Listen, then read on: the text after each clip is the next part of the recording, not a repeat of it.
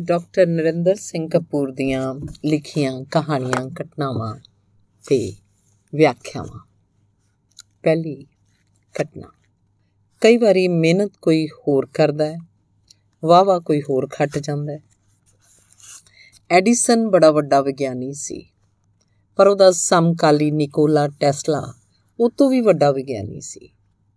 ਪਰ ਐਡੀਸਨ ਨੇ ਫੈਸਲਾ ਪਰ ਐਡੀਸਨ ਨੇ ਟੈਸਲਾ ਦੇ ਕਈ ਵਿਚਾਰਾਂ ਨੂੰ ਵਰਤ ਕੇ ਕਾਢਾਂ ਕੱਢੀਆਂ ਤੇ ਟੈਸਲਾ ਨੂੰ ਉੱਭਰਨ ਹੀ ਨਾ ਦਿੱਤਾ।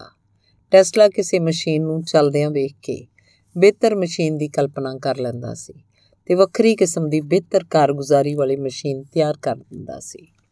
ਉਹਨੇ ਕਈ ਕਾਢਾਂ ਕੱਢੀਆਂ, ਜਿਨ੍ਹਾਂ ਨੂੰ ਐਡੀਸਨ ਨੇ ਆਪਣਾ, ਆਪਣੀਆਂ ਬਣਾ ਕੇ ਪ੍ਰਸਿੱਧੀ ਕਮਾਈ। ਵਿਗਿਆਨ ਦੇ ਖੇਤਰ ਵਿੱਚ ਟੈਸਲਾ ਦੀ ਮਾਨਤਾ ਹੈ। ਐਡੀਸਨ ਨੇ ਇਸ ਲਈ ਨੋਬਲ ਪੁਰਸਕਾਰ ਨਾ ਲਿਆ, ਕਿਉਂਕਿ ਉਹਨੂੰ ਇਹ ਪੁਰਸਕਾਰ ਟੈਸਲਾ ਨਾਲ ਵੰਡਣਾ ਪੈਣਾ ਸੀ। ਕੁਝ ਮਹਾਨ ਵਿਅਕਤੀ ਦਿਸਦੇ ਹਨ, ਕੁਝ ਉਹਨਾਂ ਨਾਲੋਂ ਵੀ ਮਹਾਨ ਹੁੰਦੇ ਹਨ, ਜਿਹੜੇ ਦਿਸਦੇ ਨਹੀਂ। ਅਗਲੀ ਵਿਆਖਿਆ। ਪਿਛਲੀਆਂ ਕੁਝ ਸਦੀਆਂ ਦੌਰਾਨ ਵਿਗਿਆਨ ਦੇ ਤੇਜ਼ੀ ਨਾਲ ਹੋਏ ਵਿਕਾਸ ਕਾਰਨ ਮਨੁੱਖ ਨੂੰ ਪਹਿਲੇ ਸਮਿਆਂ ਦੇ ਮੁਕਾਬਲੇ ਬਹੁਤ ਅਧਿਕ ਸੋਚਣਾ ਪੈ ਰਿਹਾ ਹੈ। ਪਹਿਲਾ ਮਨੁੱਖ ਭਾਸ਼ਾ ਵਿੱਚ ਹੀ ਸੋਚਦਾ ਸੀ ਹੁਣ ਇੰਨਾ ਸੋਚਣਾ ਪੈ ਰਿਹਾ ਕਿ ਭਾਸ਼ਾ ਕੰਮ ਨਹੀਂ ਸਰਦੀ। ਜਿਸ ਕਾਰਨ ਅਜੋਕਾ ਵਿਗਿਆਨੀ ਭਾਸ਼ਾ ਤੋਂ ਪਰੇ ਵੀ ਸੋਚਣ ਲੱਗ ਪਿਆ ਹੁਣ ਇਹ ਚਿੰਨਾਂ ਤੇ ਬਿੰਬਾਂ ਵਿੱਚ ਸੋਚਦਾ ਹੈ। ਜਿਸ ਕਾਰਨ ਵੱਖ-ਵੱਖ ਵਿਸ਼ਿਆਂ ਵਿੱਚ ਨਵੇਂ ਚਿੰਨਾਂ ਤੇ ਬਿੰਬਾਂ ਦਾ ਨਿਰਮਾਣ ਹੋ ਰਿਹਾ ਹੈ, ਜਿਨ੍ਹਾਂ ਕਾਰਨ ਸੋਚਣ ਦੀ ਵਿਧੀ ਵੀ ਬਦਲ ਗਈ ਹੈ। ਪ੍ਰਸਿੱਧ ਵਿਗਿਆਨੀ ਆਇਨਸਟਾਈਨ ਦਾ ਸੋਚਣ ਢੰਗ ਇਲਹਾਮੀ ਸੀ। ਉਹਨੂੰ ਅਚੇਤ ਮਨ ਦੀਆਂ ਸੁਰੰਗਾਂ ਵਿੱਚੋਂ ਫਾਰਮੂਲੇ ਲੱਭਦੇ ਸੀ। ਰਸਾਇਣ ਵਿਗਿਆਨ ਦੇ ਪੀਰੀਓਡਿਕ ਟੇਬਲ ਦੀ ਬਣਤਰ ਦਮਿਤਰੀ ਨਾਂ ਦੇ ਵਿਗਿਆਨੀ ਨੂੰ ਸੁਪਨੇ 'ਚ ਵਿਖਾਈ ਦਿੱਤੀ ਸੀ। ਪ੍ਰਸਿੱਧ ਸੰਗੀਤਕਾਰ ਮੋਜ਼ਾਰਟ ਆਇਨਸਟਾਈਨ ਦਾ ਚਹੇਤਾ ਸੰਗੀਤਕਾਰ ਸੀ, ਜਿਹਨੂੰ ਉਹ ਉਤਸ਼ਾਹ ਨਾਲ ਸੁਣਦਾ ਸੀ। ਆਇਨਸਟਾਈਨ ਸੁਣਦਾ ਸੰਗੀਤ ਸੀ, ਪਰ ਫਾਰਮੂਲੇ ਉਹਨੂੰ ਗਣਿਤ ਤੇ ਫਿਜ਼ਿਕਸ ਦੇ ਸੁਝਦੇ ਸਨ। ਮਹਾਨ ਵਿਗਿਆਨੀ ਜੇ ਆਪ ਵੀ ਚਾਹਣ ਤਾਂ ਦੱਸ ਨਹੀਂ ਸਕਦੇ ਕਿ ਉਹ ਕਿਵੇਂ ਸੋਚਦੇ ਹਨ। ਉਹ ਕਰਾਮਾਤਾਂ ਵਾਂਗ ਸੋਚਦੇ ਹਨ। ਅਗਲੀ ਕਹਾਣੀ। ਸਾਡੀ ਇੱਕ ਜਮਾਤਨ ਅੱਖ ਦਾ ਕੋਨਾ ਦੱਬ ਕੇ ਪੁੱਛਦੀ ਸੀ, ਕੀ ਹਾਲ ਹੈ? ਉਹਦੇ ਪੁੱਛਣ ਨਾਲ ਹਰ ਕਿਸੇ ਦਾ ਹਾਲ ਚੰਗਾ ਹੋ ਜਾਂਦਾ ਸੀ। ਉਹ ਹਰ ਕਿਸੇ ਨੂੰ ਨਖਰਿਆਂ ਨਾਲ ਹੀ ਖਰੀਦ ਲੈਂਦੀ ਸੀ। ਉਹਦੀ ਜੀਬ ਸ਼ਹਿਦ ਨਾਲ ਚੋਪੜੀ ਹੋਈ ਸੀ। ਉਹ ਹਰ ਕਿਸੇ ਦੀ ਉਡੀਕ ਸੀ। ਉਹਦਾ ਨਾਂ ਹੁਸਨ ਦੀ ਪੋਟਲੀ ਪਿਆ ਹੋਇਆ ਸੀ। ਉਹ ਸਾਰੀ ਕਲਾਸ ਦੀ ਸਾਂਝੀ ਧੜਕਣ ਸੀ। ਕੁਝ ਲੜਕੇ ਉਹਦੇ ਪਰਵਾਨੇ ਸਨ, ਬਹੁਤੇ دیਵਾਨੇ ਸਨ। ਉਹ ਚਲਦੀ ਫਿਰਦੀ ਰੌਣਕ ਸੀ ਤੇ ਉਹਦੀ ਬੜੀ ਯਾਦ ਆਉਂਦੀ ਹੈ। ਅਗਲੀ ਵਿਆਖਿਆ। ਕੋਈ ਵਕਤ ਸੀ ਜਦੋਂ ਕਿਸੇ ਦੇ ਕਦਮਾਂ ਦੀ ਆਹਟ ਨਾਲ ਹੀ ਦਰਵਾਜ਼ਾ ਖੋਲ ਦਿੱਤਾ ਜਾਂਦਾ ਸੀ। ਫਿਰ ਕੁੰਡੀ ਖੜਕਾਉਣ ਦੀ ਲੋੜ ਪਈ। ਬਿਜਲੀ ਲੱਗਣ ਨਾਲ ਕਾਲ ਬੈਲ ਵਜਾਉਣ ਦਾ ਰਿਵਾਜ ਪਿਆ। ਹੁਣ ਕਾਲ ਬੈਲ ਦੇ ਨਾਲ ਕੈਮਰਾ ਵੀ ਲੱਗਾ ਹੁੰਦਾ ਹੈ। ਹੁਣ ਕਾਲ ਬੈਲ ਵਜਾ ਕੇ ਵਿਚਾਰੇ ਜੇ ਬਣ ਕੇ ਖਲੋਣਾ ਪੈਂਦਾ ਹੈ। ਅਕਸਰ ਕੁੱਤਾ ਹੀ ਸਭ ਤੋਂ ਪਹਿਲਾਂ ਹਾਲ-ਚਾਲ ਪੁੱਛਦਾ ਹੈ। ਜੇ ਨੌਕਰ ਬਾਹਰ ਆਵੇ ਤਾਂ ਹਲਫੀਆ ਬਿਆਨ ਦੇਣਾ ਪੈਂਦਾ ਹੈ। ਅਕਸਰ ਐਵੇਂ ਵੀ ਹੁੰਦਾ ਹੈ, ਕਿਸੇ ਦਾ ਦਰਵਾਜ਼ਾ ਖਟਖਟਾਈਏ ਤਾਂ ਗਵਾਂਢੀ ਸੁਣ ਲੈਂਦੇ ਆ ਘਰ ਵਾਲੇ ਨਹੀਂ ਸੁਣਦੇ। ਇਹਨਾਂ ਕਾਰਨਾਂ ਕਰਕੇ ਕਿਸੇ ਦੇ ਘਰ ਜਾਣ ਦੀ ਬਜਾਏ ਉਹਨੂੰ ਫੋਨ ਹੀ ਕਰ ਲਿਆ ਜਾਂਦਾ ਹੈ। ਤੇ ਕਈ ਵਾਰ ਫੋਨ ਵੀ ਨਹੀਂ ਸੁਣਿਆ ਜਾਂਦਾ, ਜਿਸ ਕਾਰਨ ਸੁਨੇਹੇ ਨਾਲ ਹੀ ਕੰਮ ਸਾਰਨਾ ਪੈਂਦਾ। ਅਗਲੀ ਵਿਆਖਿਆ। ਮਾਪਿਆਂ ਨਾਲ ਸਾਡੇ ਸਬੰਧਾਂ ਦੀ ਭਾਵਕ ਡੂੰਘਾਈ ਵਧੇਰੇ ਹੁੰਦੀ ਹੈ, ਕਿਉਂਕਿ ਉਹਨਾਂ ਨੇ ਸਾਨੂੰ ਆਪਣੀਆਂ ਭਾਵਨਾਵਾਂ ਤੇ ਸੁਪਨਿਆਂ ਨਾਲ ਸਿੰਜਿਆ ਹੁੰਦਾ ਹੈ। ਉਹ ਸਾਨੂੰ ਆਪਣੇ, ਆਪਣਾ ਵਿਸਥਾਰ ਤੇ ਆਪਣਾ ਭਵਿੱਖ ਸਮਝਦੇ ਹੈ। ਸਾਨੂੰ ਖੁਆ ਕੇ ਉਹ ਆਪ ਰੱਜ ਜਾਂਦੇ ਹੈ। ਠੰਡ ਮਾਂ ਨੂੰ ਲੱਗਦੀ ਹੈ। ਸਵੈਟਰ ਉਹ ਸਾਨੂੰ ਪਵਾ ਦਿੰਦੀ ਹੈ। ਮਾਪੇ ਬੱਚਿਆਂ ਦੀ ਯੋਗਤਾ ਰਾਹੀਂ ਆਪ ਯੋਗ ਹੋ ਗਏ ਮਹਿਸੂਸ ਕਰਦੇ ਹਨ। ਬੱਚਾ ਲਾਇਕ ਹੋਵੇ, ਪ੍ਰਸੰਨ ਮਾਂ ਹੁੰਦੀ ਹੈ। ਪ੍ਰਸ਼ੰਸਾ ਧੀ ਦੀ ਹੋਵੇ, ਮਾਣ ਪਿਤਾ ਮਹਿਸੂਸ ਕਰਦਾ ਹੈ। ਸੰਤਾਨ ਵਿੱਚ ਜੀਵਨ ਦਾ ਜੋਸ਼ ਹੁੰਦਾ ਹੈ। ਬੱਚੇ ਨੂੰ ਪਾਲਦੀ ਮਾਂ ਥੱਕ, ਥੱਕਦੀ ਨਹੀਂ ਤੇ ਜੇ ਪਤੀ ਤੇ ਪੁੱਤਰ ਨਾਲ ਹੋਣ ਤਾਂ ਇਸਤਰੀ ਸ਼ੇਰ ਨਾਲੋਂ ਵੀ ਬਹਾਦਰ ਹੁੰਦੀ ਹੈ ਤੇ ਜੇ ਧੀ ਨਾ ਹੋਵੇ ਤਾਂ ਪੁਰਸ਼ ਚਰਿੱਤਰਵਾਨ ਨਹੀਂ ਬਣਦਾ। ਬੱਚੇ ਨੂੰ ਗੋਦੀ 'ਚ ਬਿਠਾ ਕੇ ਮਾਂ ਆਪ ਨਿੱਗੀ ਹੋ ਜਾਂਦੀ ਹੈ। ਮਾਪਿਆਂ ਨੇ ਹਮੇਸ਼ਾ ਨਹੀਂ ਰਹਿਣਾ। ਉਹਨਾਂ ਦਾ ਧਿਆਨ ਰੱਖੋ। ਉਹਨਾਂ ਦੀ ਇੱਛਾ ਮਾਣੋ। ਉਹਨਾਂ ਦਾ ਮਾਣ ਕਰੋ। ਅਗਲੀ ਘਟਨਾ। ਗਾਉਲਡ ਇੱਕ ਪਿਆਨੋ ਵਾਦਕ ਸੀ ਜਿਨੇ 4 ਸਾਲ ਦੀ ਉਮਰ ਵਿੱਚ ਮਾਂ ਦੀ ਗੋਦੀ 'ਚ ਬਹਿ ਕੇ ਪਿਆਨੋ ਸਿੱਖਣੀ ਆਰੰਭ ਕੀਤੀ। ਉਹਦੀ ਮਾਂ ਇੱਕ ਸਥਾਪਿਤ ਪਿਆਨੋ ਵਾਦਕ ਸੀ। ਗੋਲਡ ਤੋਂ ਸਿੱਖ ਕੇ ਪਿਆਨੋ ਵਜਾਇਆ ਕਰਦਾ ਸੀ। ਫਿਰ ਮਾਂ ਤੇ ਪੁੱਤਰ ਦੋਵੇਂ ਰਲ ਕੇ ਵਜਾਉਣ ਲੱਗ ਪਏ। ਤੇ ਜਦੋਂ ਗੋਲਡ 11 ਸਾਲਾਂ ਦਾ ਹੋਇਆ, ਤਾਂ ਮਾਂ ਦੀ ਕਾਰਗੁਜ਼ਾਰੀ ਨੂੰ ਸੋਧਣ ਲੱਗ ਪਿਆ। ਮਾਂ ਬੜੀ ਪ੍ਰਸੰਨ ਸੀ, ਕਿਉਂਕਿ ਉਹ ਗੋਲਡ ਦੀ ਮਾਂ ਹੀ ਨਹੀਂ ਸੀ। ਉਹਦੀ ਪਹਿਲੀ ਉਸਤਾਦ ਵੀ ਸੀ ਤੇ ਪਹਿਲੀ ਸ਼ਿਸ਼ ਵੀ ਸੀ। ਗਾਉਲ ਨੇ ਕਈ ਸਾਲ ਮਨੁੱਖੀ ਸਰੀਰ ਦੇ ਅਧਿਐਨ ਤੇ ਲਾਏ।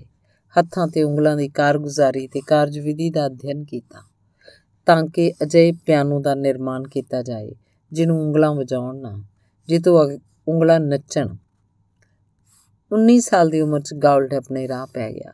ਉਸਤਾਦ ਮਾਂ ਨੇ ਖੁਸ਼ੀ-ਖੁਸ਼ੀ ਵਿਦਾ ਕੀਤਾ ਤੇ ਉਹ ਸੰਸਾਰ ਦਾ ਹਰਮਨ ਪਿਆਰਾ ਪਿਆਨੋ ਵਾਦਕ ਹੋ ਨਿਬੜਿਆ। ਅਗਲੀ ਵਿਆਖਿਆ।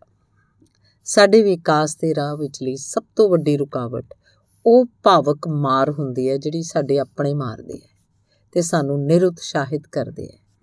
18ਵੀਂ ਸਦੀ ਦੇ ਮੁੱਢ ਵਿੱਚ ਅਮਰੀਕਾ 'ਚ ਬੈਂਜਾਮਿਨ ਆਪਣੇ ਵੱਡੇ ਭਰਾ ਦੇ ਛਾਪੇਖਾਨੇ 'ਚੋਂ ਛਪਣ ਵਾਲੇ ਅਮਰੀਕਾ ਛਪਣ ਵਾਲੇ ਸਮਾਚਾਰ ਪੱਤਰ ਵਿੱਚ ਇੱਕ ਕਾਲਮ ਲਿਖਣਾ ਚਾਹੁੰਦਾ ਸੀ ਪਰ ਵੱਡੇ ਭਰਾ ਨੇ ਉਹਦੀ ਲਿਖਤ ਨੂੰ ਕੋਈ ਮਹੱਤਵ ਨਾ ਦਿੱਤਾ। ਬੈਂਜਾਮਿਨ ਨੇ ਬੋਸਟਨ ਰਾਜ ਦੇ ਇਤਿਹਾਸ, ਰਾਜਨੀਤੀ, ਸਮਾਜ, ਸੱਭਿਆਚਾਰ ਆਦਿ ਦਾ ਡੂੰਘਾ ਅਧਿਐਨ ਕੀਤਾ ਤੇ ਇੱਕ ਵਿਧਵਾ ਬਣ ਕੇ ਚਿੱਠੀਆਂ ਦੇ ਰੂਪ 'ਚ ਆਪਣੀਆਂ ਲਿਖਤਾਂ ਭੇਜਣੀਆਂ ਆਰੰਭ ਕੀਤੀਆਂ। ਜਿਹੜੀਆਂ ਅਖਬਾਰ ਦੀ ਛਪਣ ਗਿਣਤੀ ਵਧਾਉਣ ਦਾ ਕਾਰਨ ਬਣੀਆਂ। ਤੇ ਜਦੋਂ ਬੈਂਜਾਮਿਨ ਨੇ ਆਪਣੇ ਭਰਾ ਨੂੰ ਦੱਸਿਆ ਕਿ ਵਿਧਵਾ ਵਾਲੇ ਖੱਤ ਉਹਦੇ ਲਿਖੇ ਹੁੰਦੇ ਐ, ਤਾਂ ਖੁਸ਼ ਹੋਣ ਦੀ ਬਜਾਏ ਭਰਾ ਨੇ ਉਸ ਉੱਤੇ ਝੂਠ ਦਾ ਸਹਾਰਾ ਲੈਣ ਦਾ ਦੋਸ਼ ਲਾਇਆ ਤੇ ਭਰਾ ਦਾ ਵਿਹਾਰ ਗਾਲੀ ਗਲੋਚ ਵਾਲਾ ਹੋਣ ਕਰਕੇ 17 ਸਾਲ ਦਾ ਬੈਂਜਾਮਿਨ ਉੱਥੋਂ ਚਲਾ ਗਿਆ। ਉਹਨੇ 10 ਸਾਲਾਂ ਦੀ ਵਿਦਿਆ 5 ਸਾਲਾਂ 'ਚ ਪੂਰੀ ਕੀਤੀ ਤੇ ਮੋਰਲੀ ਕਤਾਰ ਦਾ ਲੇਖਕ, ਛਾਪਕ ਫਿਲਾਸਫਰ ਰਾਜਨੀਤਿਕ ਆਗੂ ਪੋਸਟ ਮਾਸਟਰ ਵਿਗਿਆਨੀ ਤੇ ਸੰਗੀਤਕਾਰ ਹੋਣ ਦੇ ਨਾਤੇ ਅਮਰੀਕਾ ਦੇ ਬਾਨੀਆਂ ਵਿੱਚੋਂ ਇੱਕ ਹੋ ਨਿਬੜਿਆ। ਉਹ ਅਮਰੀਕਾ ਦਾ ਪਹਿਲਾ ਪੋਸਟ ਮਾਸਟਰ ਜਨਰਲ ਬਣਿਆ। ਉਹ ਫਰਾਂਸ ਤੇ ਸਵੀਡਨ 'ਚ ਅਮਰੀਕਾ ਦਾ ਸਫੀਰ ਬਣਿਆ। ਉਹ ਅਸੈਂਬਲੀ ਦਾ ਸਪੀਕਰ ਚੁਣਿਆ ਗਿਆ। ਉਹਨੇ ਅਸਮਾਨੀ ਬਿਜਲੀ ਸੰਬੰਧੀ ਖੋਜ ਕੀਤੀ ਤੇ ਬਾਈਫੋਕਲ ਐਨਕ ਦਾ ਨਿਰਮਾਣ ਕੀਤਾ। ਉਹਨੇ ਅਮਰੀਕਾ 'ਚ ਫਾਇਰ ਬ੍ਰਿਗੇਡ ਤੇ ਸਟਰੀਟ ਲਾਈਟ ਦੀ ਨਹੀਂ ਰੱਖੀ। ਉਹਨੇ ਇੰਨੇ ਕੰਮ ਕੀਤੇ ਕਿ ਉਹਨੂੰ ਪਹਿਲਾ ਅਮਰੀਕਨ ਹੋਣ ਦਾ ਮਾਨ ਸਨਮਾਨ ਮਿਲਿਆ। ਅਗਲੀ ਘਟਨਾ। ਜਦੋਂ ਕੋਈ ਪਿਆਰ ਕਰਦਾ ਹੈ, ਤਾਂ ਉਸ ਵੇਲੇ ਦੇ ਹਾਲਾਤ ਦੱਸਦੇ ਹਨ ਕਿ ਇਕੱਠੇ ਰਿਹਾ ਜਾ ਸਕਦਾ ਹੈ। ਦੋਵੇਂ ਧਿਰਾਂ ਭਾਵੁਕ ਹੋ ਕੇ ਸਾਰਾ ਜੀਵਨ ਇਕੱਠੇ ਰਹਿਣ ਦੇ ਵਾਅਦੇ ਕਰਦੀਆਂ ਹਨ। ਪਰ ਜਦੋਂ ਇਕੱਠੇ ਰਹਿੰਦੇ ਹਨ, ਤਾਂ ਸਭ ਕੁਝ ਬਦਲਣ ਲੱਗ ਪੈਂਦਾ ਹੈ। ਹਾਲਾਤ ਬਦਲ ਜਾਂਦੇ ਹੈ, ਤਰਜੀਹਾਂ ਤੇ ਮਨ ਬਦਲ ਜਾਂਦਾ ਹੈ। ਅਸੀਂ ਆਪ ਬਦਲ ਜਾਂਦੇ ਹਾਂ। ਆਲਾ ਦੁਆਲਾ ਬਦਲ ਜਾਂਦਾ ਹੈ। ਜਿਹੜੇ ਸਾਰਾ ਜੀਵਨ ਇਕੱਠੇ ਰਹਿਣ ਲਈ ਤੰਗਦੇ ਸਨ, ਉਹ ਇਕੱਠੇ ਰਹਿਣ ਨੂੰ ਹੀ ਸਭ ਤੋਂ ਵੱਡੀ ਸਜ਼ਾ ਸਮਝਣ ਲੱਗ ਪੈਂਦੇ ਹਨ। ਅਜਿਹੀ ਹਾਲਤ ਵਿੱਚ ਵਿਛੜਨਾ ਹੀ ਠੀਕ ਲੱਗਣ ਲੱਗ ਪੈਂਦਾ ਹੈ। ਅਗਲੀ ਵਿਆਖਿਆ। ਫਿਲਾਸਫਰਾਂ ਵਾਂਗ ਵਿਗਿਆਨੀ ਵੀ ਅਕਸਰ ਪੁਰਸ਼ ਹੀ ਹੁੰਦੇ ਹਨ।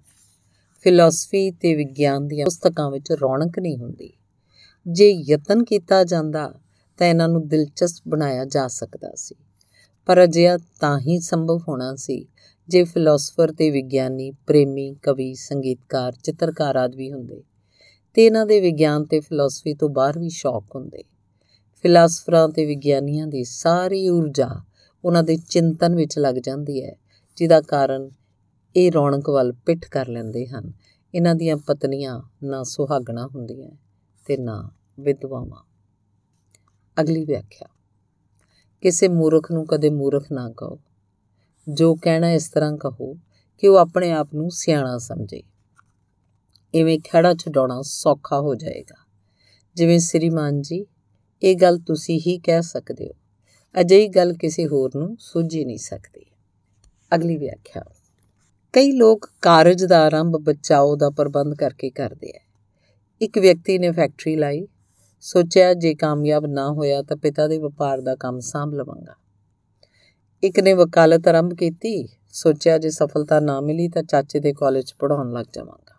ਅਜਿਹੀਆਂ ਫੈਕਟਰੀਆਂ ਤੇ ਵਕਾਲਤਾਂ ਸਫਲ ਨਹੀਂ ਹੁੰਦੀਆਂ, ਕਿਉਂਕਿ ਬਚਾਓ ਦਾ ਪ੍ਰਬੰਧ ਪੂਰਾ ਯਤਨ ਨਹੀਂ ਕਰਨ ਦੇਗਾ, ਪੂਰਾ ਜ਼ੋਰ ਨਹੀਂ ਲਾਉਣ ਦੇਗਾ। ਜਿਹੜਾ ਸੋਚਦਾ ਹੈ ਕਿ ਜੇ ਇਹ ਨਾ ਹੋ ਸਕਿਆ ਤੇ ਉਹ ਕਰ ਲਾਂਗਾ, ਤਾਂ ਉਸ ਤੋਂ ਨਾ ਇਹ ਹੁੰਦਾ ਤੇ ਨਾ ਉਹ ਕਰ ਸਕਦਾ ਹੈ। ਅਗਲੀ ਘਟਨਾ। ਇੱਕ ਸਪੈਨਿਸ਼ ਵਾਇਲਨ ਵਾਦਕ ਨੂੰ ਲੋਕ ਜੀਨੀਅਸ ਕਹਿੰਦੇ ਸਨ। ਉਹ ਕਿਹਾ ਕਰਦਾ ਸੀ, ਮੈਂ 35 ਸਾਲ ਹਰ ਰੋਜ਼ 14 ਘੰਟੇ ਰਿਆਜ਼ ਕੀਤਾ ਹੈ ਤੇ ਇਹ ਮੈਨੂੰ ਕੇਵਲ ਜੀਨੀਅਸ ਹੀ ਕਹਿੰਦੇ ਆ ਅਗਲੀ ਕਹਾਣੀ। ਬਣੇ ਬਣਾਏ ਕੱਪੜਿਆਂ ਦੀ ਦੁਕਾਨ 'ਚ ਇੱਕ 22 ਸਾਲ ਦੀ ਲੜਕੀ ਨੇ ਸੂਟ ਪਰਖਣ ਲਈ ਪਾ ਕੇ ਸੇਲਸ ਗਰਲ ਨੂੰ ਕਿਹਾ, ਇਸ ਵਿੱਚ ਤਾਂ ਮੈਂ 40 ਸਾਲਾਂ ਦੀ ਲੱਗਦੀ ਹਾਂ।